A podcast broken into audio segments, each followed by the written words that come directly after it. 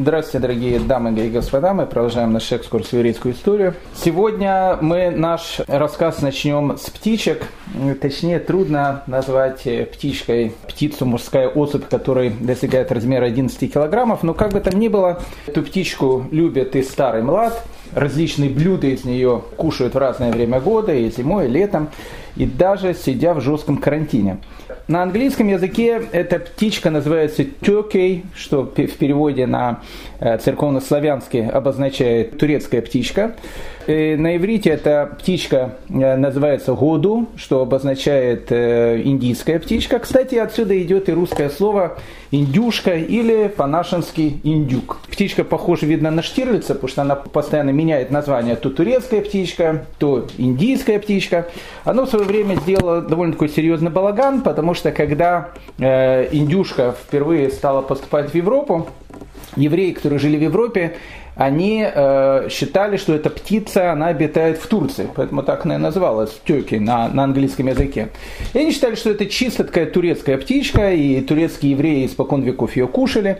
Другая часть евреев считала, что птичка на самом деле не совсем турецкая, птичка индийская, и жила она испокон веков в Индии, еще со времен динозавров, и еврейская община, которая там живет тоже очень давно, тоже постоянно эту птичку кушала.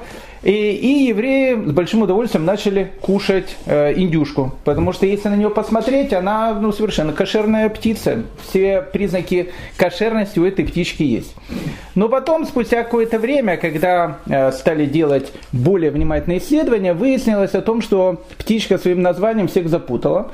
А на самом деле птичка никакая не турецкая и не индийская. А птичка на самом деле самое, что ни, э, что ни на есть, американская. И тут возникла проблема. Почему? Потому что с точки зрения кашрута евреи могут кушать только те птицы, которые имеют, э, у евреев имеется древняя традиция, что их кушают. Так как э, индейцы, как мы понимали, э, понимаем, не имели древнюю еврейскую традицию кушать индюшек, поэтому индюшка по определению просто не могла быть кошерной, запутала всех названиями. Ну, когда все это выяснилось, к этому моменту оказалось, что серьезный рабоним кушает эту птичку, э, студенты ИШИВ кушают эту птичку, и даже э, работники э, здравоохранения и других специальностей тоже ее кушают. И было решено, что раз уже эту птицу начали кушать, ее будут продолжать кушать. Таким образом, индюшка, она вошла в еврейский обиход, всех обманув своим названием. Так вот, как я сказал, индюшка, птичка очень э, известная, очень вкусная, ее все любят, как мы сказали, и зимой, и летом, одним цветом. Но есть одна страна, где индюшка является символом довольно серьезного праздника. И эта страна, как вы знаете, Соединенные Штаты Америки, и, и праздник, который называется День Благодарения. Историю этого праздника знают все, особенно те, кто живут в Америке, те, кто не живут в Америке, плюс-минус тоже его знают. Я просто повторю, 16 сентября 1620 года 102 переселенцев с Англии сели на корабль с романтическим названием Mayflower, майский цветок. На борту был 41 э, мужчина, 19 женщин и две собаки. Было очень сложное такое плавание. Как мы говорили, что в сентябре в плавание отправляются либо аристократы, либо э, очень большие романтики. Поэтому они приплыли к Америке, к берегам Америки только зимой. Высадились они на территории современного штата Массачусетс. Зима, э, на кораблях у них, кстати, родилось двое детей, холод. Во время этой зимы погибла половина переселенцев, и вот весной э, кушать было нечего, почва там очень-очень плохая, и тут помогли индейцы. Индейцы сказали о том, Э, как правильно вспахивать, э, что лучше всего сажать для того, чтобы не умереть с голода. И первые переселенцы, они засеяли свой урожай, к осени они его собрали, урожай был очень большой. И вот они устроили первый в истории День Благодарения. Они э, пригласили индейцев, все были радостны. И в честь этого в Америке вот уже на протяжении многих-многих веков празднуется этот праздник. А э, символом этого праздника является индюшка. Вы спросите, какое это отношение имеет к нашему э, рассказу. Я вам скажу, что самое, что ни на есть, прямое. Потому что эти переселенцы, которые плыли на этом э, романтическом корабле Mayflower, их называли пуритане. Кто такие пуритане? Пуритане это протестанты, по большей части это кальвинисты. Кальвинисты такого, то, что называется, английского разлива. Они были очень строгих таких нравов. Сюда идет слово пуританские такие нравы. Пуритане, как многие другие протестанты, они очень любили ту часть христианской Библии, которая называется Ветхий Завет, по-нашенски она называется Танах. Поэтому пуритане были теми людьми, которые сказали, не будем носить всякие англосаксонские имена, будем брать библейские имена. И поэтому многие э, библейские имена начинают через пуритан входить в английский язык. Поэтому тут вызывается еще одна путаница. Тут прям как в анекдоте, а Евгений Онегин еврей, а Ленский еврей и так дальше. Когда Ленского убивают, говорят, понятно, вот еврей, потому что его убили. Точно так же говорят о Исаак Ньютон еврей, ведь его зовут все-таки Исаак, не еврей. А Авраам Линкольн еврей, не еврей. Но имена Айзек, э, Эбрагам и так дальше, это те имена, которые вводят пуритане. Пуритане, они вводят многие э, библейские имена. Плюс еще пуритане, это были те люди, которые подняли первую буржуазную революцию в Англии. Э, они ее победили. Оливер Кромвель, все о нем знают, ну, кто-то, может быть, слышал. Казнили английского короля Карла I. Причем, что интересно, во время этой войны пуритане, они себя назвали израильтянами, а короля и его войско назвали амаликитянами. Поэтому, э, когда они шли в бой, они говорят, вот войско Израиля идет победить Амалека. Такие вот были пуритане. Пуритане, они победили революцию, э, создали республику, 1649 год. В 1650 году, мы об этом с вами говорили, Раф Минаша бен Исраэль пишет свою книгу «Надежда Израиля», в которой он говорит о том, что еврейский народ сейчас переживает очень сложные времена, только закончилась погрома Богдана Хмельницкого, вот эти толпы несчастных э, людей, которые во время этой, этой страшной резни, о которой мы скоро будем говорить, потеряли всех, своих родных, свои дома, свое имущество. Они на, начали наводнять э, Западную Европу. Минаши Бен Исраэль видит весь этот ужас и пишет книгу «Надежда Израиля» и, и посвящает эту книгу английскому парламенту год спустя после английской революции в 1650 году. Мы говорили, что в этой книге он пишет о том, что написано в Библии, что еврейский народ будет рассеян от края земли до края земли. Даже на самом краю земли, в Америке, уже живут евреи. Где не живут евреи? Евреи не живут в Англии. И из-за того, что евреи не живут в Англии, не может прийти Мессия. И э, это письмо, э, эту книгу «Надежда Израиля» он э, на латинском языке посылает в Англию, ее переводит на английский язык. И пуритане, они были очень и очень восхищены этой книгой. Мы немножко говорили об этом на прошлой на, на нашем прошлом занятии. Сейчас мы э, продолжаем эту историю. В 1600 1955 году Минаша бен Исраэль вместе с э, группой раввинов решает посетить Лондон для того, чтобы встретиться с Оливером Кромвелем. Лондон 17 века. Город, э, скажем так, слабо напоминающий современный Лондон. А, в основном все красоты современного Лондона во главе с Биг Беном, это все-таки 19 век, это все-таки постройка викторианской эпохи. Там есть и Вестминстерское аббатство, но более древнее, если там еще какие-то другие более древние вещи. Но как бы там ни было, большая часть современного Лондона это Лондон 19 века, викторианский Лондон. В 17 веке Лондон город практически весь деревянный, грязный и очень дурно пахнущий, ну, в принципе, как любой э, большой город 17 века и того времени. Население Лондона 460 тысяч, и Лондон в 19 веке переживал не самый лучший период своей истории. У меня сейчас есть многие друзья, которые э, в Англии сейчас сидят в карантине. Так вот, э, хочется им сказать, и, и, и людям в других странах, которые тоже там в карантине сидят, о том, что, конечно, сейчас очень сложная ситуация. Но если мы э, начнем говорить, что, что было в Лондоне в 17 веке, мы поймем о том, что мы находимся не в таком уж плохом положении. В Лондон 17 э, века, в который приезжает Минаши Бен Исраэль, за 100 лет, э, даже не за 100 лет, за 70 лет пережил 4 эпидемии чумы. Ну, чума это была как бы частая такая вещь, э, но если учесть, что в Лондоне в начале 17 века жило около 300 тысяч, и когда первая эпидемия в 1630 году унесла сразу 30 тысяч лондонцев, это много. Через 20 лет, 1625 год, она уже унесла 35 тысяч человек. Еще через 10 лет, 1636 год, она унесла 10 тысяч человек.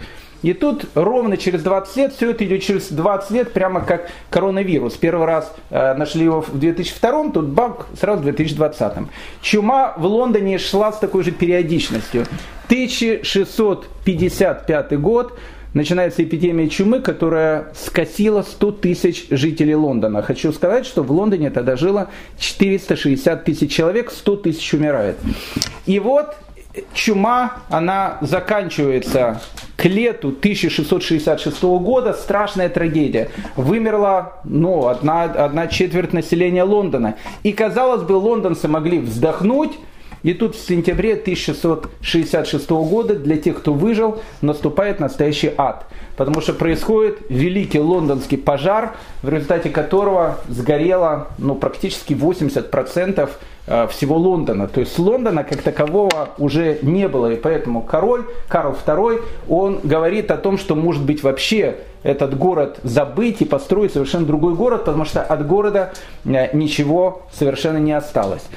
Вот в этот самый Лондон в 1655 году, который уже к этому времени пережил э, три эпидемии чумы и ждал свою четвертую эпидемию со, со страшным пожаром, приезжает Минаша бен Исраэль.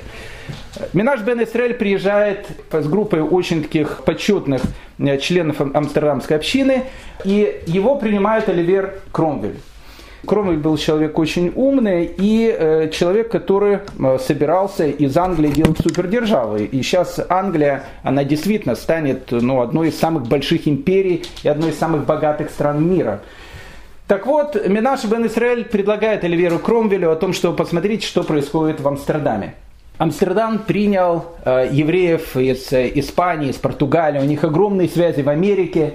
Они практически подняли всю экономику Голландии. Если вы примете также евреев в Англии, Англия будет видеть точно такой же рассвет.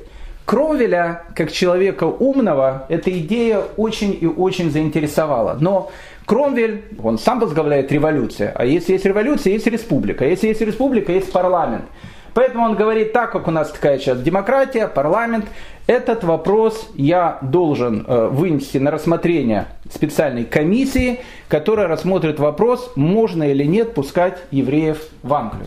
Такая комиссия была создана, она состояла из 23 человек, там были теологи, юристы и коммерсанты, то, что, то, что называется бизнесмены.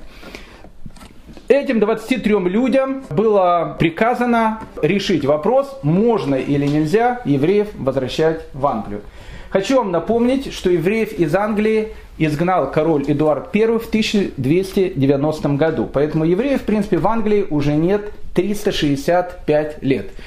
Э, Эдуард I в 1290 году евреев изгнал э, чисто по-английски, даже не по-английски, по-средневековому. Они были очень богатыми людьми, он задолжал большие деньги, и когда большие деньги задолжал, самое правильное было либо их грохнуть, что э, часто было, но так как он был человеком благородным, он решил их просто изгнать и, в общем, никому не отдавать деньги.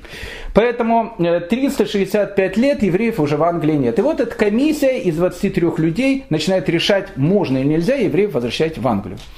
Первый вопрос был юристом, с юридической точки зрения. Разрешено или не, возреш... не разрешено евреев возвращать э, в Англию?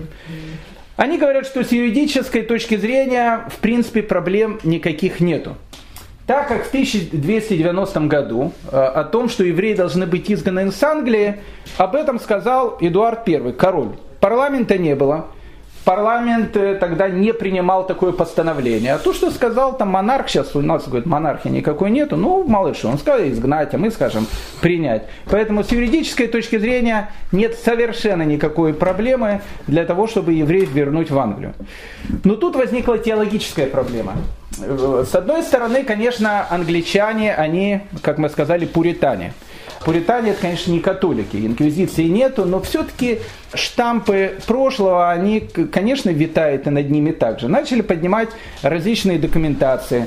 Э, выяснилось о том, что евреев в 12-13 веке обвиняли, ну, в принципе, в то, что обвиняли э, в Европе евреев тогда часто, о том, что они пьют кровь, христианских младенцев, о том, что они колодцы отравляют, о том, что они еще разные гадости делают. Ну и вообще мы говорили, что член парламента Спенсер Э, он в свое время сказал, Минашу бен Исраилю, мы конечно, вас приняли, если бы не ваш дурной запах. То есть евреи, опять же, пахнут, но пахнут не чесноком, прошу прощения, как мы говорили в 19 веке, э, говорили евреи пахнут, а серой, потому что евреи, они рядом с дьяволом. Поэтому Э, пуритане, пуритане, но духовенство, оно было категорически против того, что евреев принимать, но если евреев принимать, то только с одним условием. Они должны будут слушать христианские проповеди и должны будут готовы рано или поздно э, стать христианами. Конечно, пуритане э, от этого были очень довольны. Но там еще в этой комиссии присутствовал довольно серьезный такой пласт английских бизнесменов, которым евреи в Англии тоже совершенно были не нужны, потому что евреи в Англии это сразу э, конкуренция. Как бы там ни было, комиссия 23 э, сказала Кромвелю о том, что с юридической точки зрения, в принципе, евреев, конечно, принять можно, но с теологической и коммерческой точки зрения их можно принять только при определенных условиях. Эти условия, когда были сказаны, было понятно о том, что ни один еврей в Англию не приедет.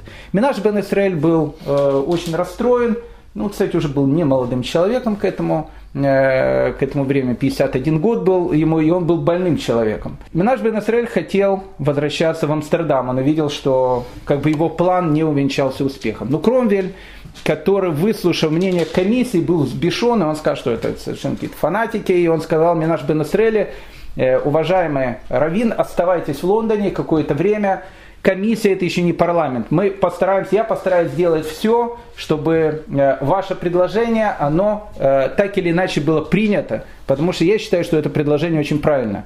Именно наш Бен Исраэль в 1555 году не уезжает из Лондона, он остается в Лондоне, ожидая дальнейшего решения.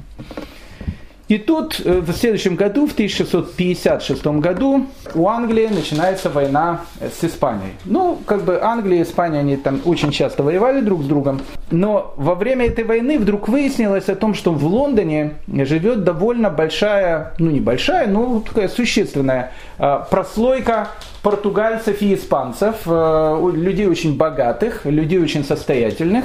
И, в принципе, по законам войны 17 века э, этих людей нужно выслать с Лондона, а все имущество их э, конфисковать в пользу, в пользу Англии, потому что все-таки Англия воюет с Испанией. И когда начали смотреть на эту прослойку испано-португальскую, Вдруг выяснилась интересная вещь. Оказывается, в Лондоне евреи уже живут. Но эти евреи, которые живут, которые называют испанцы и португальцы, говорят по-испански португальцы, это те же самые испанские и португальские мараны. Причем, что, что интересно, они в Лондоне живут к этому моменту уже лет 60 живут тихо, на них никто особо не обращает внимания, их всех считают католиками, а тихо у себя дома они даже устраивают э, там еврейские богослужения, так как они их понимали. И вдруг э, в 1556 году издается указ о том, что их нужно изгнать и имущество их конфисковать. И вот они приходят к Кромвелю, и говорят, вот, дорогой э, Оливер Иванович, э, вы знаете, э, на самом деле мы не совсем испанцы, не совсем португальцы. Вообще мы на самом деле евреи. Вот вы, пуритане, вы боролись там против самодержавия и ненавидите инквизицию. Поэтому для вас Испания это символ инквизиции. Мы тоже бежим от инквизиции. Мы такие же, как и вы. То есть нам, мы тоже были притесняемы этой самой Испанией. Поэтому мы никакие не испанцы, мы никакие не португальцы, мы евреи. Можно ли мы продолжим жить в, в Лондоне так, как мы жили, чтобы нас не выселять? И Кромвель, услышав такую новость, я не думаю, что для Кромвеля она была такой э, большой новостью, но предложение такое было. И Кромвель сказал, знаете что, ладно, оставайтесь в Лондоне, но при одном условии, чтобы все было тихо. То есть вы внешне будете христианами, в, дома делайте все, что хотите, мы вам в тарелку и домой залазить не будем. Живите, как вы жили до этого. А тут в Лондоне Минаша Бен Исраэль, который постоянно пишет какие-то петиции, который постоянно пишет письма, пустите евреев в Лондон. Что самое интересное, э, Минаш Бен Исраэль стал самым неудобным человеком даже не для англичан. Он стал самым неудобным человеком для маранов, которые жили. Мараны не знали уже, как от этого Минаша Бен Исраэля избавиться. По одной простой причине. Они жили тихо. Тихо жили, никого не трогали, никто там особенно к ним не лез, никто не спрашивал, соблюдают они, не соблюдают, они живут и живут, все, тихонько, делают бизнес, живут, тайно соблюдают. И тут э, начинается вот эти разговоры, пустите евреев. А сейчас парламент скажет, не пустим евреев. А потом окажется, а вот они тоже евреи, значит, кто же изгонит? Поэтому самая главная позиция, которая, как это не смешно звучит, была у Минаша Бен Исраэля, она была даже не со стороны англичан, а со стороны этих же самых маранов. В этом году, 1556 году, Минаш Бен Исраэля, он год живет в Англии, причем живет за свой счет, тогда жили за свой счет, и он потерял все должности, которые у него были в Амстердаме, потратил все деньги, которые у него были, у него практически нет денег, он там вместе с сыном жил, и вот он пишет письмо Кромвелю о том, что э, уважаемый там э, Оливер э, там, Сигизмундович, как бы денег больше нету, то есть мы, я, я вижу, что, к сожалению, моя миссия ничем не заканчивается, я, я буду возвращаться. И Кромвель пишет, останьтесь еще в Лондоне. Мы вам вы, будем выплачивать определенную пенсию. Мы вам будем выплачивать определенную как бы, как бы сумму ежемесячно для того, чтобы вы могли жить в Лондоне. Обратитесь к нашему парламентскому казначею, он вас, вам даст эти деньги. Минаш Бен Исраэль приходит к парламентскому казначею, говорит нам, э, Оливер Кромвель сказал о том, что я получу какие-то деньги. Казначей говорит, ничего не знаю, мне никто ничего не говорил, ни копейки не дал. И на звонки телефона Оливер Кромвель не отвечает больше. И тут, э, это все-таки 17 век, и у Минаша Бен Исраэля умирает сын. Сын Шмуль, хоронить его негде, в, в Англии нет еврейских кладбищ и он хочет тело сына перевести э, в Амстердам. Он понимает, что нужно возвращаться в Голландию, но у него даже нет денег на то, чтобы тело сына перевести в Голландию и самому вернуться в Амстердам. Он опять пишет письмо Кромвелю, э, в котором э, описывает свое бедственное положение, и Кромвель тоже дает ему тут же ответ о том, что «а вам деньги раз не дали? Безобразие». Э, вот письмо для нашего парламентского казначея, придите, пожалуйста, к нему, он вам даст необходимую сумму денег. Наш Бен Исраэль, уже человек совершенно больной, э, приходит к этому парламентскому казначею. Парламентский казначей опять играет э, то, что называется дурачка, говорит, я ничего не знаю, мне никто ничего не говорил, ни копейки не дал. И Минаш Бен Исраэльчик, который без копейки денег, англичане ничего не дали, евреи Мараны, которые тут, они тоже, э, его позиции и так дальше, э, ему нужно похоронить сына. И э, тогда Минаш бен, Минаш бен Исраэль обращается к ним со словами, чтобы они ему одолжили какую-то сумму денег, иначе он просто не может вернуться в Амстердам для того, чтобы похоронить своего сына Шмуэля. И Мараны дают ему деньги. Это было тяжелое путешествие в Амстердам, он уже туда приезжает совершенно больным человеком, Э, у него же никого нету, семьи нету, работы нету. Он поселился у своего брата Ифраима. Э, прожил там буквально полгода и в 1657 году в возрасте 53 лет великий раввин, э, романтик э, духовный, если так можно сказать, человек, который пытался сделать так, чтобы евреев вернуть в Англию, он умирает в доме своего брата. Но, как говорится, делами нашей Бен Исраэль было не забыто, и буквально через 10 лет евреи действительно, практически официально получат разрешение вновь вселиться в Англию. Так, так заканчивается история одного из самых, наверное, замечательных э, представителей амстердамской еврейской общины, Минаша Бен. Мараны, которые приезжали в Амстердам, как мы сказали, они э, бывали разные. То, что называется черные, белые, красные. Многие мараны, которые приезжали в Амстердам, э, это были люди, которые практически на протяжении 100 лет тайно старались соблюдать какие-то законы иудаизма. Но вопрос, что значит тайно старались что-то соблюдать? Они про иудаизм знали, но еще раз, они знали э, на том уровне, на котором, наверное, в свое время знал я. Когда в году 88 к нам впервые пришло какое-то письмо из Израиля, я очень хотел к этому времени учить иврит. Я не знал, где его учить. И тут была марка. И на марке на трех языках было написано Израиль. На английском было написано, на арабском и на иврите. Так как иврит я не знал, я решил слово Израиль взять и скопировать так, как оно было написано на марке. И писал вот эту вот надпись «Израиль» на всем, на тетрадках, на книжках, везде вот это вот э, слово «Израиль». Но единственное, что я не знал, что такое иврит и, и арабский. И на протяжении почти что полгода «Израиль» я писал по-арабски, потому что мне казалось, что это и есть настоящий иврит. Поэтому мараны, которые в принципе живут в Португалии, жили в Португалии в Испании, у них представление об иудаизме тоже, ну, такое вот. Вот есть иудаизм, да, вот наши предки его соблюдали. Э, вот э, мы знаем, что не был Песах, мы знаем, что на Песах была маца, мы знаем, был Новый год, мы знаем, слышали, был какой-то праздник Йом-Кипур, но больше практически не знали ничего. Были те, которые знали чуть больше, были те, которые знали чуть меньше. И вот, вот это вот товарищи из э, Испании, из Португалии, они начинают приезжать в Амстердам. Многие из них, сталкиваясь с настоящим иудаизмом, у многих был большой такой сюрприз. И поэтому еврейская община Невешалом, как мы сказали, сразу же э, раскололась, в принципе, на три общины. Одна была такая, тут называется ультраортодоксальная, вторая такая ортодоксальная в брюках, но все соблюдаем, а третья, она такая очень такая модерная ортодоксия, там могли содержать еще таких вот всяких негритянских наложниц и так дальше, по испанскому такому образцу. Потом вся община объединилась, она стала называться Талмуд Тара, была единая община в 1639 году, но пока все стали ну, евреями в полном смысле этого слова, в плане соблюдения, прошло какое-то время.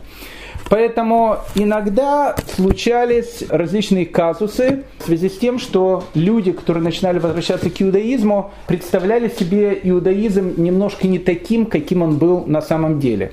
В первую очередь это связано с еще одним жителем Амстердама, человеком очень известным. Я считаю этого человека совершенно трагическим, и жизнь у него была совершенно трагическая. Мы будем говорить сейчас о двух трагических личностях общины Амстердама. Один сделал очень много вреда еврейскому народу, и этого человека, которого звали Барух Спиноза, сам он себя потом называл Бенедикт Спиноза, будем его тоже назвать Бенедиктом Спинозой. И второй человек, действительно несчастный, э, которого звали Уреля Коста, но это тоже жизнь амстердамской еврейской общины 17 века. Жизнь Уреля Акосты, она очень-очень символична для людей, которые из Испании и Португалии возвращаются и встречаются с тем иудаизмом, который они хотели соблюдать. Уриэля Коста, он родился в Португалии, в городе Порто в 1585 году практически ассимилированной еврейской семье. Такие семьи жили в Советском Союзе. Были семьи менее ассимилированные, были семьи более ассимилированные. Он родился ну, в совершенно такой ассимилированной э, в еврейской среде. Папа его еврей, мама еврейка. Ну, э, на этом все, в принципе, заканчивалось. Э, с точки зрения Португалии Испании, они люди неблагонадежные, потому что у них нет понятия чистоты крови, но они люди очень богатые. Папа Уриэля Коста был довольно серьезным, богатым бизнесменом. Поэтому жизнь у него была как у довольно серьезного, богатого португальского мальчика. Он получил блестящее образование, закончил в Каимбре университет, теологический факультет и ни много ни мало получил должность в местной церкви. Он э, как бы вот у него, у него идет карьера на настоящего советского такого человека, папа член партии, э, в обкоме работает, это ну еврей, ну и что, мало что там, Каганович тоже был еврей. И вот он, у него довольно серьезная карьера, он начинает быть в церкви, работать там, он не бедный человек. Отец к этому моменту его умирает, у него есть несколько братьев э, и мама. И вот Уреля Коста, все глубже и глубже изучая э, различные католические догмы, и смотря на то, что происходит в Испании и Португалии к этому моменту, а Испании и Португалии тогда происходит ужесточение инквизиции, пытки, сжигание на кострах, вот эти унизительные походы от Адафы, когда евреев унизить ходили по улицам, каялись в том, что они не такие, понятие чистоты крови, ты такой, ты не такой. В общем, все эти вещи, э, о них Уреля Коста много думает, и он понимает о том, что это все неправильно, он еврей, э, и он знает о том, что он еврей, и он начинает возвращаться к еврейским корням. Такие вещи были. Вот спикер израильского парламента э, Юлия Эдельштейн, он тоже возвращается в Советском Союзе к корням. При всем при том, что его папа который сейчас еще жив, он, он был православным священником. То есть он тоже жил как бы в православной семье, но в отличие от папы, папа остался православным священником, а Юрий, Юлий Эдерштейн стал э, бывшим уже, к сожалению, сейчас спикером Кнессета и будучи религиозным евреем. Вот такие вот бывали вещи. А, ни, ни в коем случае, не дай бог, не сравниваю Юрия Дельштейна, который я очень люблю и уважаю, с Урелем Акоста, но плюс-минус ситуация это была похожая. То есть вот он жил э, в Португалии, вот он жил в Порто, он был э, в церкви. Он начинает что-то думать, начинает что-то видеть. И и когда начинает это видеть, он подобный Юлию Эдельштейну, он рассказывал, почему он отошел. Он начал видеть в, в каких-то христианских догмах какой-то антисемитизм. И он понял, что это, это не его. Я же еврей, как я так могу э, идти туда, где есть какие-то антисемитские вещи. Это путь Уриэля Акусты. То есть э, он начал это видеть в католицизме. И он э, решает о том, что нужно убегать из Португалии. Куда убегать? Понятно, в Амстердам, в Амстердаме уже община, и возвращаться там открыто к еврейским корням, открыто становиться евреем. Он об этом сообщает маме, об этом сообщает э, своим братьям, что нужно убежать из Португалии. Я говорю именно убежать, потому что к этому моменту евреев из Португалии и Испании, это единое тогда государство, просто так не, вы, не выпускали. Нужно было иметь специальную визу, почему и зачем ты хочешь уехать. Потому что инквизиция боялась, что евреи убегут и, в общем, там э, вернутся к, к еврейству. Поэтому э, нужно было, а, перевести часть своих финансов, которые остались от отца, это нужно было тайно сделать, и, б, нужно было тайно, без этой визы убежать из Португалии. Первую часть они сделали, то есть они перевели большую часть своих активов в Амстердам через э, там, различных там, друзей и так дальше. Э, теперь была вторая часть. Просто так уехать было тяжело, поэтому они решают убежать. Они э, проходят через очень сложные испытания. Они рисковали огромным количеством всего, и в 1600 2015 году они приезжают в Амстердам. Два его младших брата остаются в Амстердаме, а он со своим братом Авраамом и с э, их женами, женой Авраама, его женой и с э, его мамой, они едут э, в город-герой Гамбург. Город-герой Гамбург э, – это отдельный разговор. С одной стороны, Гамбург это чистая Германия. А если это чистая Германия, значит это чистые ашкеназы. Ну, ну кто в Германии живет? В Германии живут ашкеназы. Но город Гамбург э, в 17 веке и даже в начале 18 века это был абсолютно сефардский город, точно так же, как сефардским городом до 19 века был город Лондон, потому что туда приезжали только сефарды.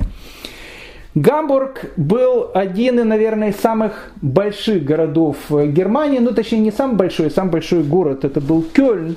Э, в Кёльне тогда было 70 тысяч человек, в Гамбурге было чуть меньше. Э, он был второй по численности город Германии. Был он центром так называемого Ганзейского союза, был городом очень богатым, был городом совершенно протестантским. И что интересно, вот в Гамбурге, хотя город древний, но еврейской общины там как такой практически никогда не было. То есть э, ну, вот во всей Германии, практически во всех городах всегда были такие процветающие еврейские общины. Сейчас в 17 веке их тоже нету, их выгоняют отсюда. Но в Гамбурге так получилось, что почему-то практически никогда еврейской общины не было. И вот конец 16 века, когда из Португалии и Испании уезжают мараны. И мы сказали, что главное, куда они едут, они едут в Амстердам. Но была какая-то часть маранов, которая едет не в Амстердам, а едет в Гамбург. Гамбург этих маранов принимает. Среди них было много очень известных э, людей. В частности, вот такой был врач, его звали Родриго де Кастро. Э, когда в Гамбурге была очень сильная эпидемия чумы, он там спасал, жертвуя своей жизни, огромное количество людей. То есть он стал таким героем, э, героем Гамбурга Родриго де Кастро. То есть какая-то часть маранов, она приезжает в Амстердам. То есть это были те мараны, которые тайно соблюдали какие-то законы иудаизма, внешне они выглядели как католики. Но так как Гамбург был городом в этом отношении очень демократичным, а евреи, которые приезжали в Гамбург, они были людьми очень состоятельными и богатыми, Какое-то время они, э, то, что называется, тайно соблюдали законы иудаизма, а потом то, что называется, наружу вытащили свои цициты, одели штраймелы и, в общем, по-наглому стали ходить, говоря о том, что они вообще на самом деле не, совсем католики, а евреи. Для Гамбургского сената это был довольно такой серьезный удар, потому что когда испанцы и португальцы жили там под именем испанцев и португальцев, э, даже если Гамбургский сенат догадывался о том, что они тайно соблюдают иудаизм, это было одно дело. Но когда это начинает уже идти на такой полуоткрытой основе, это становится уже совершенно другое дело. Гамбургский сенат не знает, что делать с этими маранами. В том, что они, в принципе, соблюдают иудаизм, знает уже весь город. То есть их надо либо выгонять, либо оставлять в городе.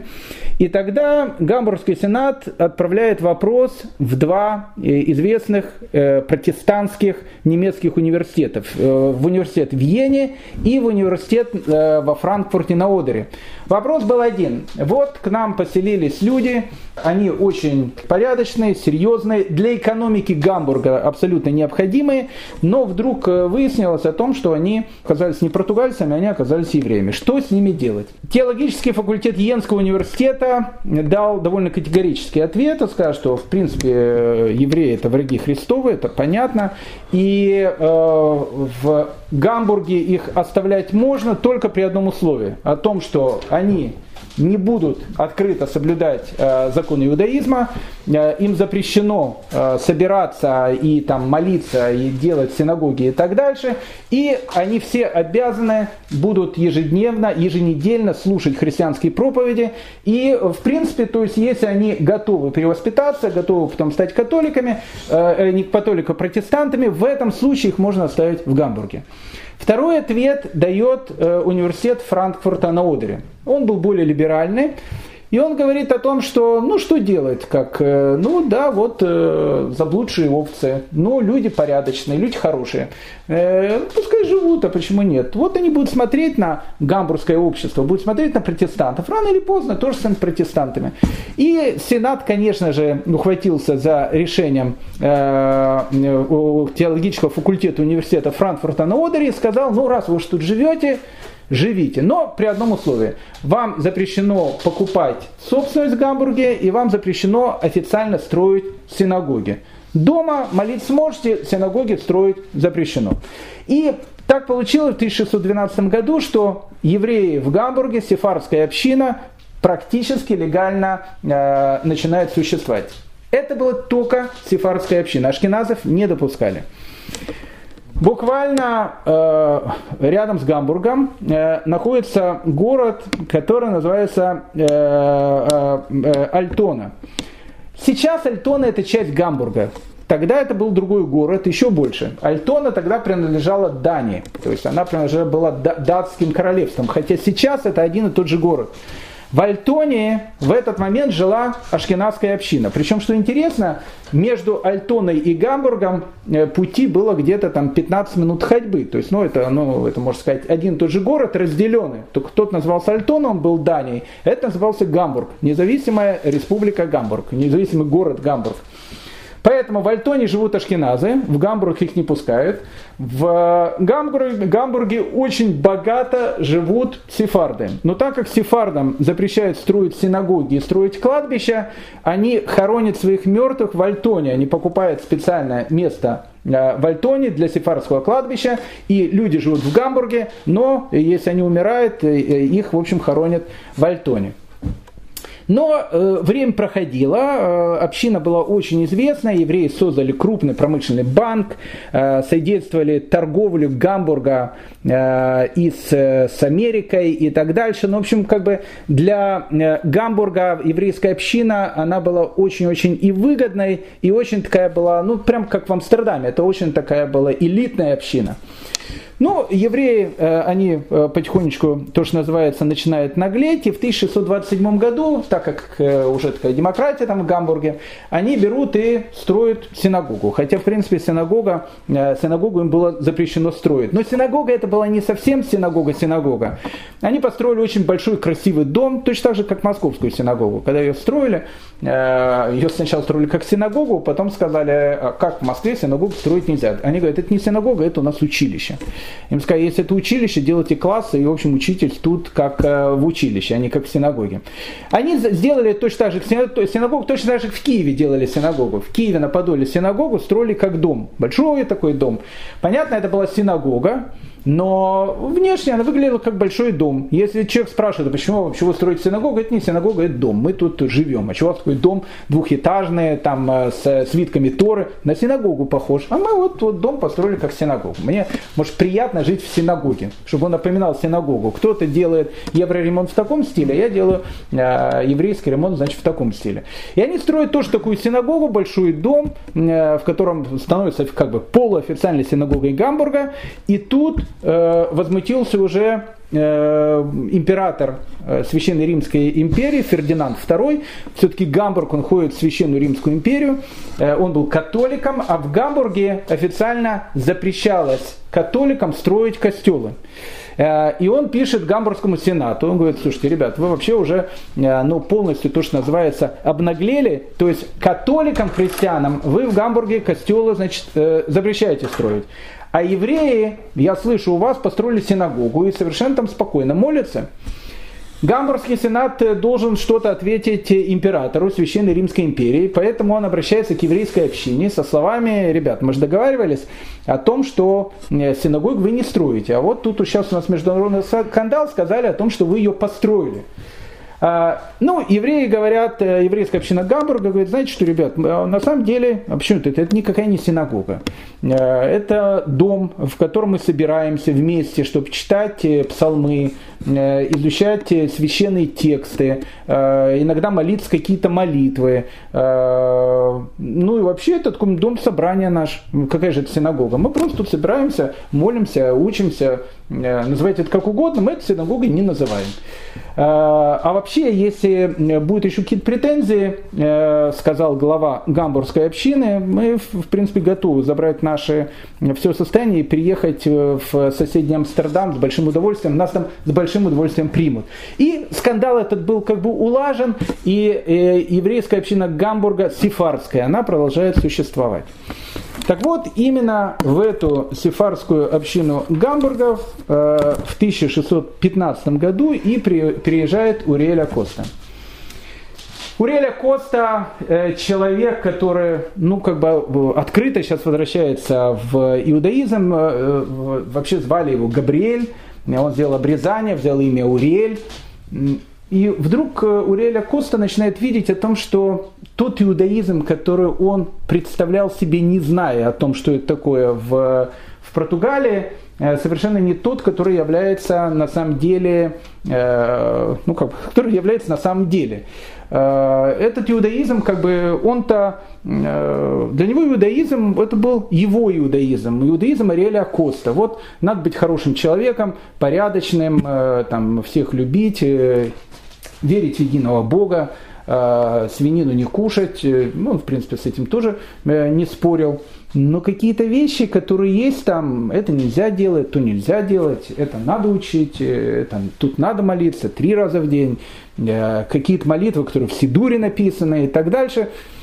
Для Уреля Коста произошел, произошла некая какая-то ломка, то есть он он не готов был принять тот иудаизм, который был на самом деле иудаизмом, а готов был принять придуманную им какую-то религию, которую он увидел еще у себя в Португалии. Ну, таких людей на самом деле, я не скажу, что было много, но такие люди были. Но эти люди, как правило, что-то старались изучать, что-то постарались узнавать. Э, и так или иначе, они потом все приходили к своим корням. Уреля Коста был человеком, ну, таким э, не то что правдоискатель, это не правдоискательство было, он, э, он был несчастным человеком, потому что он э, стал на какой-то путь, который, э, который его рано или поздно привел к тупику. Он не стал задавать вопросы, он стал утверждать, он не стал разбираться, он стал делать выводы. И вот Уриэля Коста, он э, делает выводы, и он читает, он пишет, э, практически ничего не зная об иудаизме, а так, такая вещь, она очень часто происходит.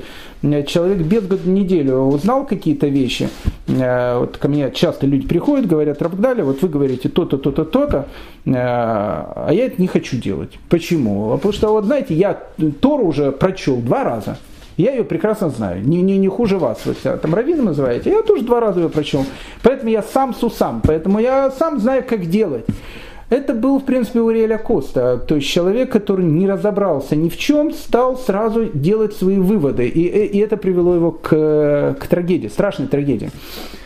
Уреля Коста начал говорить, а почему, допустим, в диаспоре э, праздники отмечаются два дня, а не один день, как, как написано. А почему он говорил, вот обрезание, оно делается не просто как вот просто медицинское обрезание, и еврейское обрезание, оно, там есть еще какие-то тонкости, которые есть только в, у евреев. А зачем вот это вот делать? Э, он начал задавать множество разных вопросов. А где вообще написано о том, что душа бессмертна? А то где вообще написано о том, что будет воскресение из мертвых? А где, где вообще, откуда это вообще все берется? Уреля Коста, он не задает вопросы, он не пытается, не пытается что-то узнать, он пытается сразу утверждать. И он пишет письмо, пишет письмо в э, Венецию, там находился довольно серьезный тогда такой центр, э, возглавлял венецианский э, равенат человек, которого звали Рафи Гуда Демадена, о нем можно много рассказывать. Это был интересный очень человек, очень интересная личность, гений такой. В три года, а, когда ему было три года, он уже читал в Торе в синагогу. То есть, э, то есть он настолько был гениальным ребенком, что в три года он мог вот взять и э, как честь просечь синагогу. У меня в три года дети э, еле начинают разговаривать, и буквы начинают различать, а он уже мог Тору читать. Но был гениальным человеком. Кстати, Раф Игуда де Мадена был человеком, который впервые разрешил ввести в синагогу синагогах хоровое пение. То есть он создает так называемое, вот у него сейчас есть некоторые хоральные синагоги с, там, с хорами и так дальше. Э, благодарность э, Рафи Гуда Демадени, он жил в Венеции, он сказал, что почему бы нет, можно это делать. Рафи Гуда Демадена категорически выступал против обычая, который тогда начинал появляться, покрывать голову кипой. Он сказал, что у нас вообще никогда, никто никогда голову не покрывал, это не наш обычай, поэтому мы значит, по этому пути не идем. При всем при этом Рафи Гуда Демадена был человеком очень знающим, очень, ну, таким, он гениальный был человеком, это был настоящий лидер венецианской общины. Кстати, ашкенадский лидер венецианской общины, его авторитет признавала даже сефардская часть венецианской общины э, того времени. И вот к нему приходит письмо из Гамбурга от Уриэля Коста. Там написано, ну, чистая, чистая такая ересь. Может, никакого воскресения из мертвых нету, а, зачем кашрут он такой, а, а не другое, почему обрезание надо делать так, а не, а не так. И еще раз, э, Раф, Урель, э, Раф Уреля Коста, он не спрашивает, он утверждает. И в этом была главная, наверное, э, трагедия этого человека. Э, Рафи Гудада Мадена, он недолго думая, он написал такой просторный ответ, в котором, который называется прям как по КГБшному названию, «Щит и меч» он назывался, в котором он описал вопросы, которые говорил Уриэля Коста, не вопросы, а утверждения. И написал, почему эти утверждения являются еретическими, неправильными и так дальше. В гамбургскую общину, которая уже тогда полуподпольно, но существует, он пишет письмо, что у вас есть такой молодой человек, э, вы, в общем, там э, с парнем поговорите, иначе э, венецианская община ему вынесет херем, ни много ни мало. Херем в те времена это, в общем, серьезная такая вещь, отлучение от общины. Э, с Уриэлем и Коста в Гамбурге поговорили, э, сказали, если молодой человек, ну, как бы хочет, есть какие-то вопросы, пожалуйста, приходи, мы готовы на них ответить. Уриэля Коста не хотел задавать вопросы, он хотел давать утверждения. При всем при этом, при том он в Гамбурге довольно успешно занимался бизнесом. Но гамбургская э, община, э, в общем, это дело долго не выдержала, и в 1623 году она вынудила, чтобы он покинул Гамбург. Она сказала, что в Гамбурге нам такие безобразия не нужны. И он возвращается в Амстердам. В Амстердам он приезжает уже таким вольнодумцем. Э, приезжая в Амстердам, у него был друг, которого звали Самуэль де Сильва, он тоже был из Португалии, такая же плюс-минус такая же судьба, как у Риэля Акост. Он был врачом, и он ему говорит о том, что я собираюсь сейчас написать книгу и собираюсь эту книгу издать. Эта книга будет посвящена э, такой теме о том, что нет никакой жизни после смерти, нет э, душа там, нет понятия воскресения мертвых и так дальше, различную какую-то ересь, которая с точки зрения иудаизма считается ересью самого такого высокого разряда. И Самуэль де Сильва, он и книга еще не была издана, но он пишет некую статью опровержения. Вот мой друг, он хочет написать такую книгу с такими вещами. В Амстердамской общине узнали о том, что вот этот э, молодой, э, такой ну, безумный мечтатель э, Уриэля Коста собирается издать эту книгу. Книга, кстати, была бы скандальной не только с точки зрения еврейской общины, но с точки зрения амстердамской общины. Потому что в амстердамской общине она в Голландии вообще был закон похож на тот закон, который есть в России.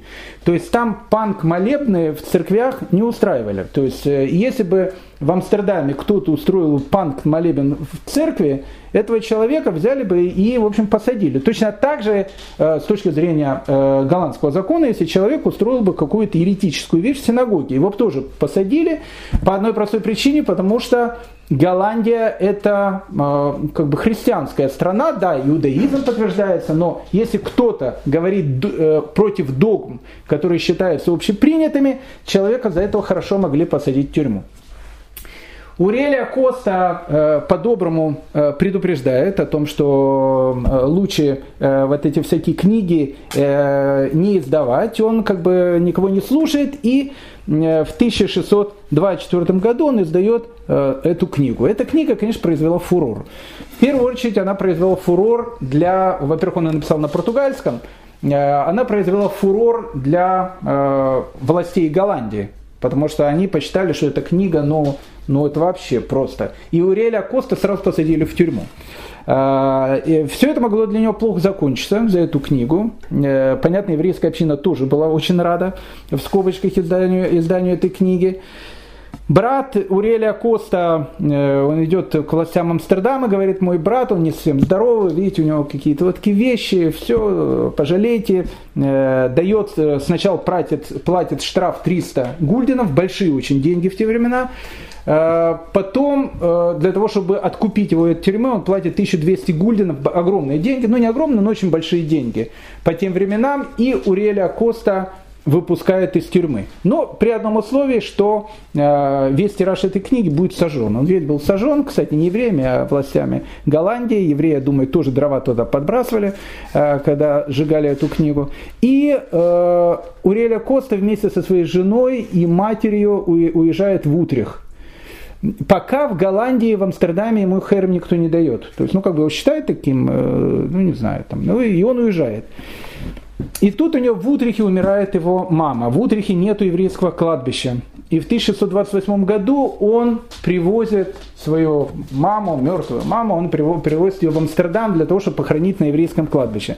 А на еврейском кладбище не хотят хоронить маму Уриэля Косты, потому что они считают, что если мама жила с таким, э, прошу прощения, то мама была точно такая же, ведь у мамы это есть э, другие сыновья, которые живут в Амстердаме, нормальные э, с точки зрения общества евреи, а она почему-то жила со своим вот таким полубезумным сыном. Но братья Уреля Коста договорились, мать похоронили, и Уреля Коста разрешили жить в Амстердаме. Только с одним условием, чтобы он занимался бизнесом. Он занимался бизнесом, но как бы помалкивал. Если у него есть какие-то вопросы, приди эти вопросы спроси.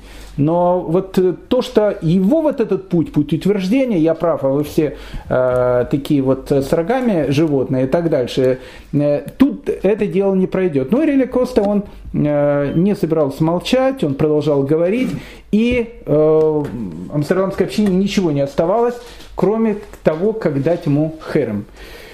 Херем, отлучение от общины, в те времена вещь, я не скажу, что частая, но она э, применялась.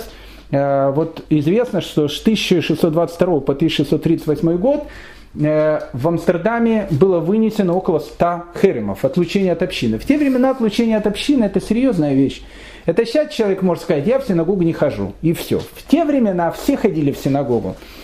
А в Амстердаме была одна община, которая, э, ну не одна еще тогда, еще было три, но отлучили его от всех трех сразу. То есть это значит о том, что человека, который отлучает, с ним запрещено иметь какие-то деловые отношения, с ним запрещено разговаривать, он становится как бы человеком вне общества. То есть он человек, который, э, ну, как бы, который, ну, как бы изгой, полный изгой.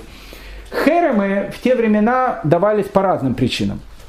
В списке э, херемов э, Амстердамской общины э, написано так. В основном херем давали э, за основание нового миньяна.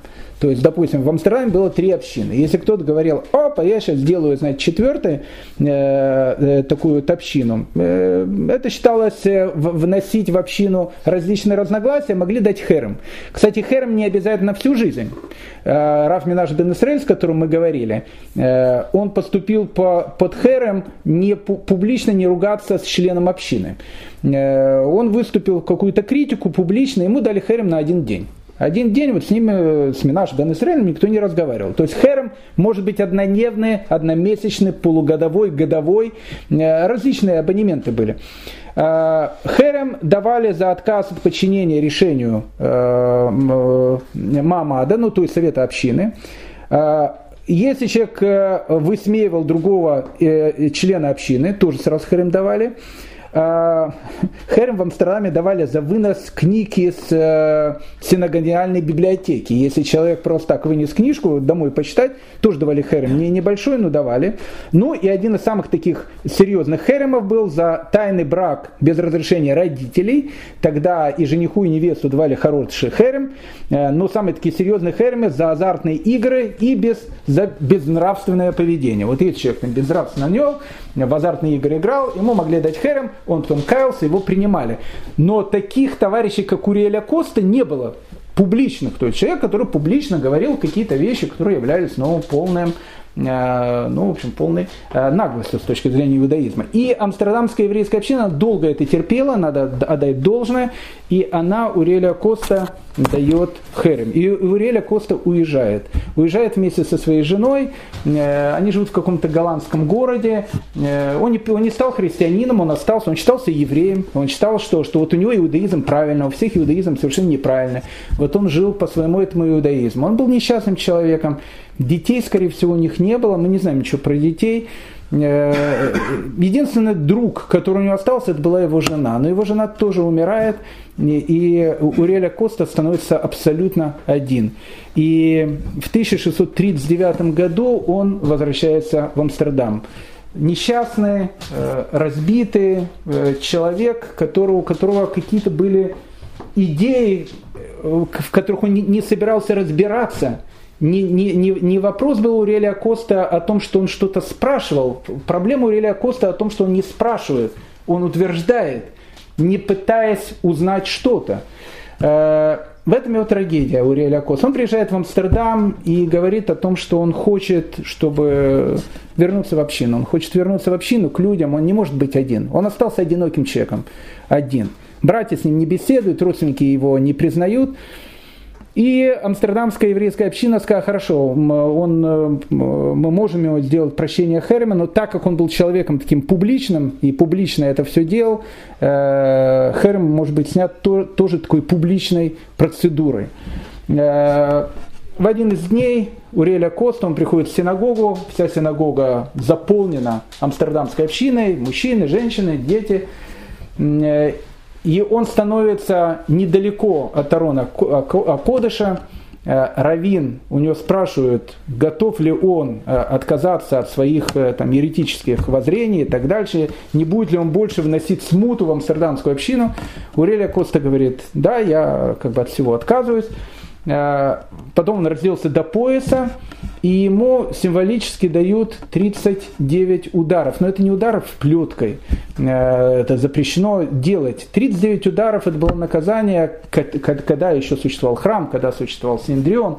Если человек э, нарушал какие-то вещи, и то это 39 ударов, это тоже были еврейские 39 ударов, символически, маленьким ремешком. Ему как бы символически такой бьют э, с тем, что если бы существовал бы Синдрион, если был бы храм, смотри, парень, ты был бы в большой проблеме.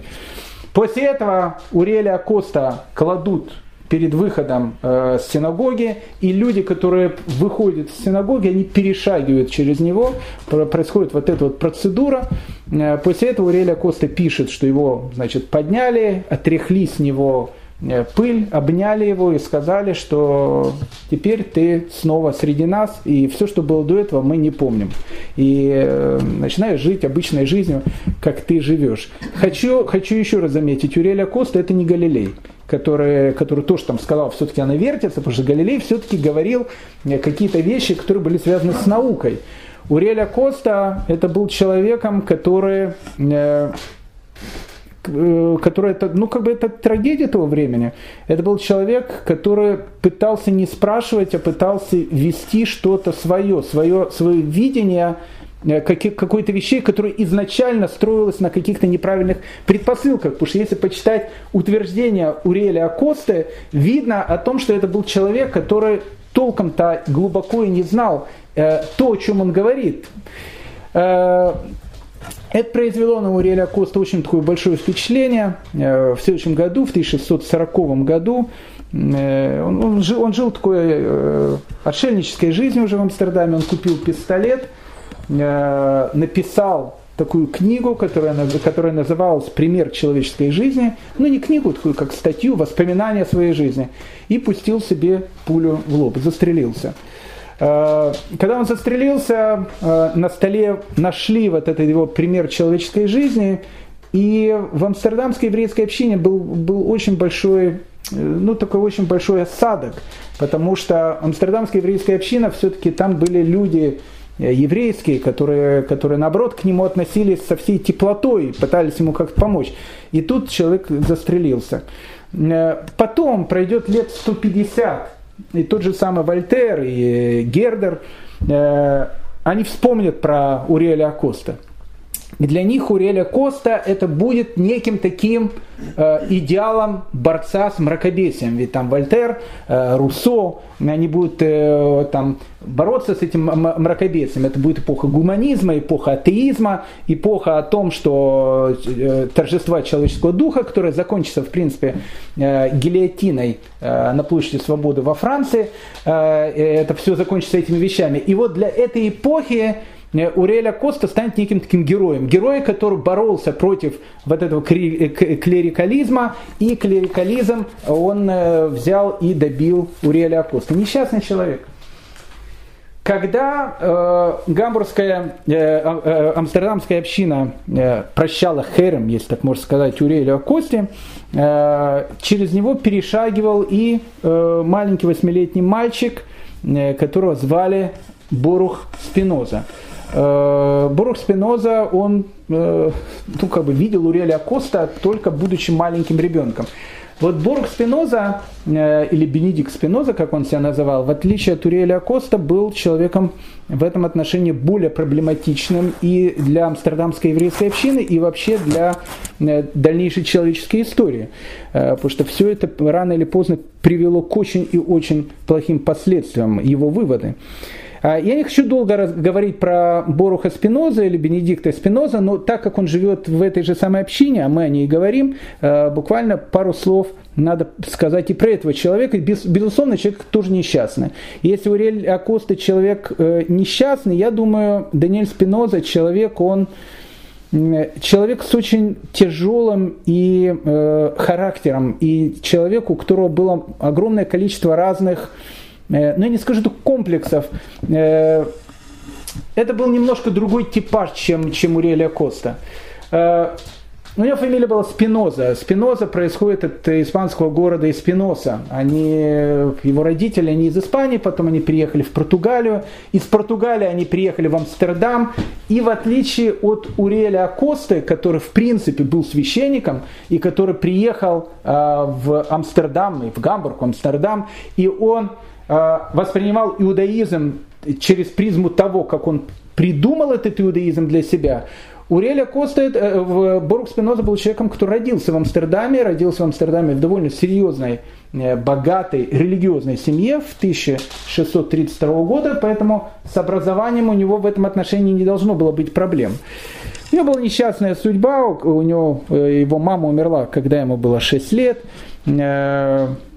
когда умер его папа, ему было 22 года, папа его похоронил трех жен и четырех детей. Ну, в общем, как бы в те времена это судьба многих была. Он учился, э, учился в, Амстер, э, в Амстердамской Талмуд-Туре. Кстати, учился очень хорошо. Он был, кстати, учеником и Раф Исхака Абуава де Фанеска, известный был такой раввин, и Раф Минаша бен Исраэля, о котором мы говорили, он преподавал у него в 4 и 5 классе. В 4 и 5 классе в амстердамской Хедере учились только те, которые хотели посвятить свою э, карьеру э, э, вот, глубокому изучению, стать раввинами. Интересно было Талмуд Тора, э, это еврейская школа в Амстердаме, они много, много можно говорить, много. Э, у нас мало времени, но одну только ну, как специфику. Э, туда принимали, допустим, 7-8 лет. Для, допустим, ашкенадских школ того времени это было полным безумием, даже сейчас. Сейчас ребенка в хедер берут в 3 года. Уже 3 года, его берут в садик, и уже это садик, 4-5 лет, уже хедер, начинает чему-то учить. Там считалось, что ребенок должен пойти в 4-5 лет. Если в ашкеназском хедере, как, как и часто это есть и сейчас, э, дети учатся там с утра, там, часов там, 4 э, дня, а иногда и 5 дня, целый день, Э, там было немножко по-другому. Они считали, что у ребенка должно быть, ну, как бы больше свободного времени. Он приходил на учебу там 8 часов утра, учился до 11, потом ребенку с 11 до 2 давали отдых. Он шел домой, отдыхал, кушал, приходил в 2 и учился с 2 до 5. То есть, э, ну, не, не очень такое, э, ну, как бы сильное было давление на ребенка. И считалось, что это более правильное такое воспитание. Там преподавали в амстердамском хедере огромные такие люди, и э, Борух Спиноза был ну, один из самых, наверное, таких э, гениальных учеников э, этого хедера. Сам Борух Спиноза говорит о том, что его как бы, сомнения, они начинаются с истории. С истории, которая произошла с ним, когда ему было 10 лет, она ему, в общем, как бы запомнилась на всю жизнь. Однажды его папа Э, сказал о том, что он должен пойти к э, их соседке, тоже э, амстердамской еврейке, которая одолжила у них деньги и которая эти, эти деньги должна отдать. И он сказал э, своему как бы, сыну, об этом сам вспоминает Спиноза, о том, что будет с ней только осторожно, она может там э, и надурить. В общем, держи ухо востро, то, что называется. Он приходит к этой женщине, стучит дверь, э, дверь была открыта, заходит туда. Женщина очень громко и с большой, то, что называется, одухотворенностью читает псалмы. Читает псалмы, молится. Э, он говорит, здравствуйте, тетя, э, там, Валя, я пришел там за деньгами. Она ему говорит, я молюсь, подожди. Он смотрит, она так молится, он с такой ну просто, просто он пишет, что когда он видел, как она молилась, э, просто глаза и лицо у нее светилось. Она закончила молитву, э, говорит, я знаю тебя, я знаю, что ты очень хороший мальчик, ты учишь Тору, это очень важно, ты будешь очень большим раввином, ты должен учиться, это самое главное, что есть у нас, э, пускай Всевышний даст тебе благословение. Ну, в общем, говорит с ней прямо как Рэбе какой-то, он пришел, прямо от нее такие благословения. И он говорит, папа попросил, чтобы вы вернули сумму. Она говорит, конечно, конечно, это же надо вернуть сумму, все, долг, это штора, мы должны вернуть, все. И она берет эти деньги, там гульдины, которые она возвращает, и говорит, я, э, знаешь, э, ты должен смотреть, как я даю деньги, каждую, каждую копейку. Но она поступила так, как я не знаю, поступает ли сейчас в Москве так, но когда-то так поступали. Меня так когда-то пытались надурить, но я в, точно же, как Брук Спиноза, только в этом мы были с ним похожи, э, заметил подвох. Э, потому что когда я дал там доллары, они мне дали рубли, говорят, смотрите, я при вас считаю, а потом положили меньшую сумму. И потом говорит, ну все, ты уходишь, возвращаешься, говоришь, ой, это меньшая сумма. Они говорят, как же, мы же, я же при тебе считала, там все было правильно. Я пересчитал прямо при, при этой тете и, в общем, оказался прав. Так Борук Спиноза видит, что она отсчитывает эти гульдины, и вдруг он видит, что у него в столе такая маленькая дырочка. И она так отчитывает, смотрит, один гульден, второй, третий, четвертый, он хоп, и в эту дырочку, такой, хоп, и в эту дырочку. И он заметил эти вещи, э, как она отчитывала, она тоже такая вот религиозная женщина, вот, папе, верни, я все посчитал. Он говорит, знаете, по закону Торы я должен пере вас пересчитать эти деньги. Он пересчитал деньги, говорит, тут не хватает 10 гульденов. Она говорит, о, извини, пожалуйста, о, как же я это ошибка, все, о, вот 10 гульденов. И он говорит, с этого периода, с этого момента я понял о том, что в этом есть какое, какое-то лицемерие. Человек, с одной стороны, он такой как бы и без себя религиозный, а с другой стороны, он полный негодяй. Э, это, эта вещь, она, о ней можно много говорить по этому поводу.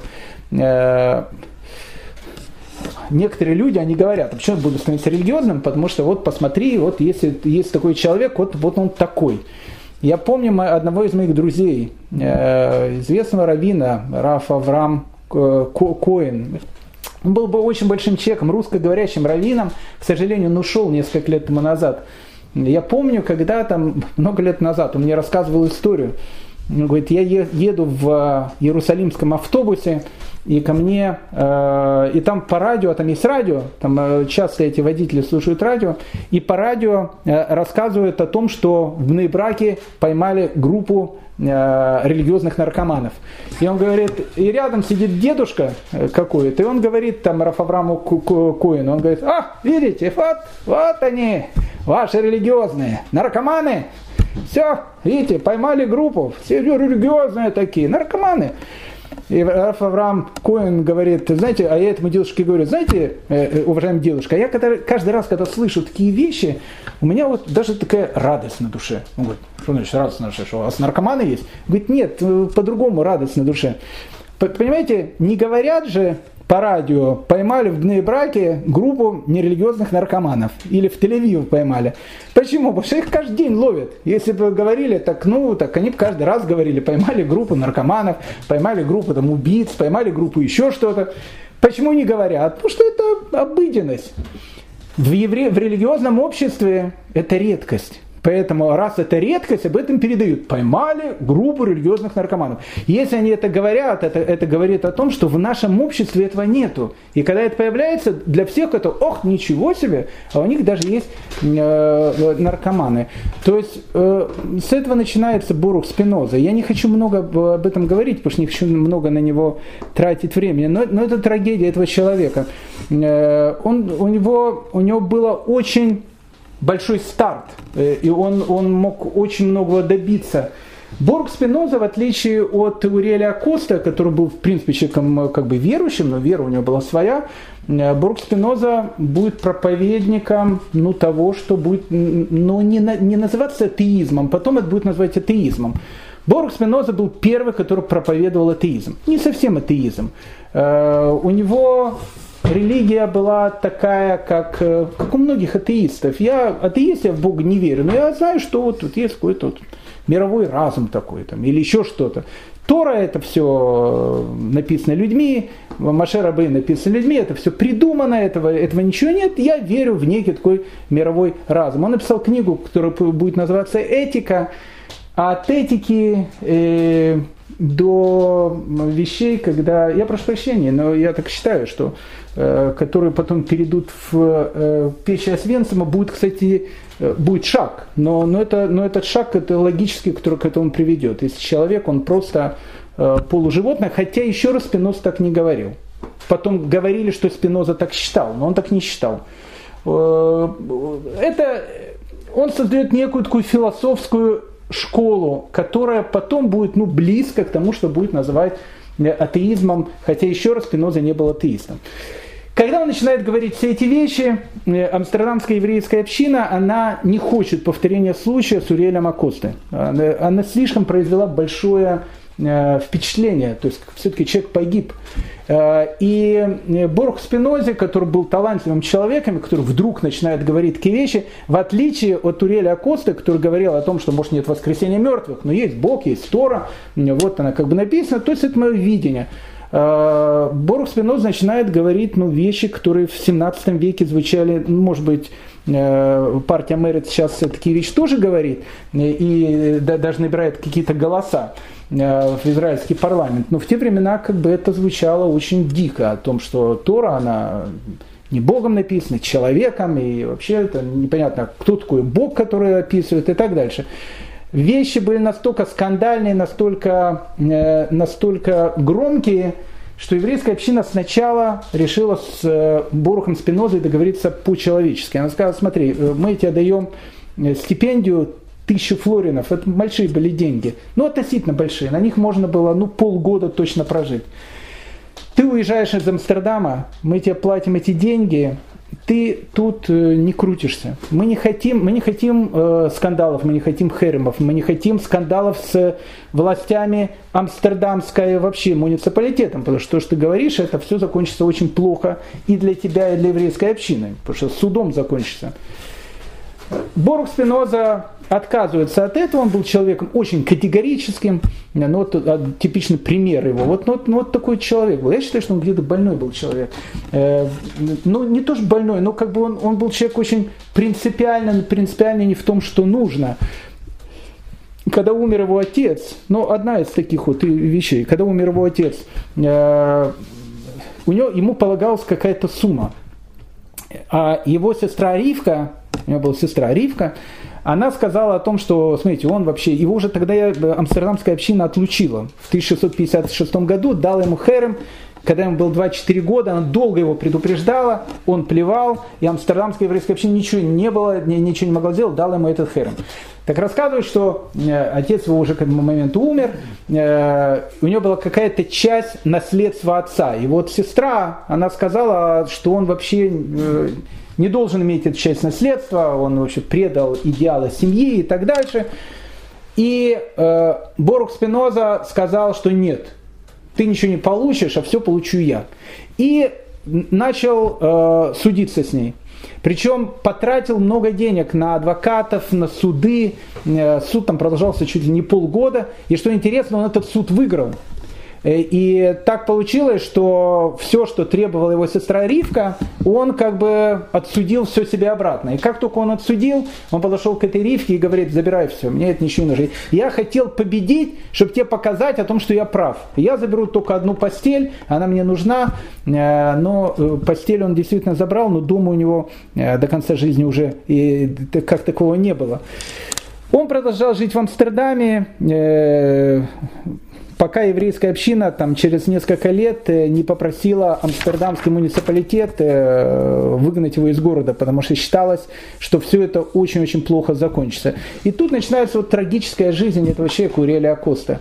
Э, э, Барух Спиноза. В отличие, кстати, от Уриэля Акоста, у него даже никогда семьи не было, жены не было, вот он был всегда таким неким волком-одиночкой. Он начал зарабатывать на жизнь тем, что он э, обрабатывал линзы. Тогда это считалось, вот эта шлифовка линз считалась очень таким ну, выгодным бизнесом. Линзы были нужны тогда для микроскопов, потому что микроскопы использовали в э, алмазной, в бриллиантовой э, промышленности, когда из алмазов делали бриллианты. Тогда из линз делали трубы, все-таки эпоха открытий, и трубы уже начинают появляться. Э, и очки. Очки тогда входят в моду, в очень большую моду, и линзы были очень нужны. Вот он занимается шлифовкой линз. Кстати, не, не очень хорошо он их шлифовал. В 19 веке был такой коллекционер, антиквар Ван Оливейн в, в Амстердаме. Он продал около 200 линз э, Баруху Спиноза. Это считалось таким раритетом. Там покупали большие э, люди, коллекционеры, линзы, которые сделал Барух Спиноза. А потом, когда начали проверять, видели, что линзы не лучшего качества. Э, но он зарабатывал этим на жизнь. Он поселился в деревне недалеко от Лейдена. И там вот, вот до конца жизни он был... Он никогда не принимал христианство по одной простой причине, потому что он тоже считал, что это все э, ерунда. И вот э, в, таком вот, э, в таком состоянии умер он в Гаге в 1677 году в возрасте 44 лет. Без семьи, без детей, без, без будущего.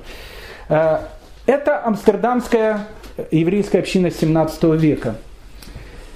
На следующем уроке, который будет у нас, я думаю, через несколько недель после Песаха, нам э, придется возвращаться из Амстердама. Мы уже были и в, в Америке, и э, в Амстердаме. Нам придется возвращаться в Восточную Европу, в Польшу. А в Польше э, будет наступать период, который войдет в польскую историографию э, под именем Потоп – это будет очень времена очень сложные, время, когда практически польское, литовское еврейство э, будет практически полностью э, уничтожено. Это будет один из первых еврейских холокостов. Это, это будет страшная трагедия, погромы Богдана Хмельницкого, то, к чему это все приведет.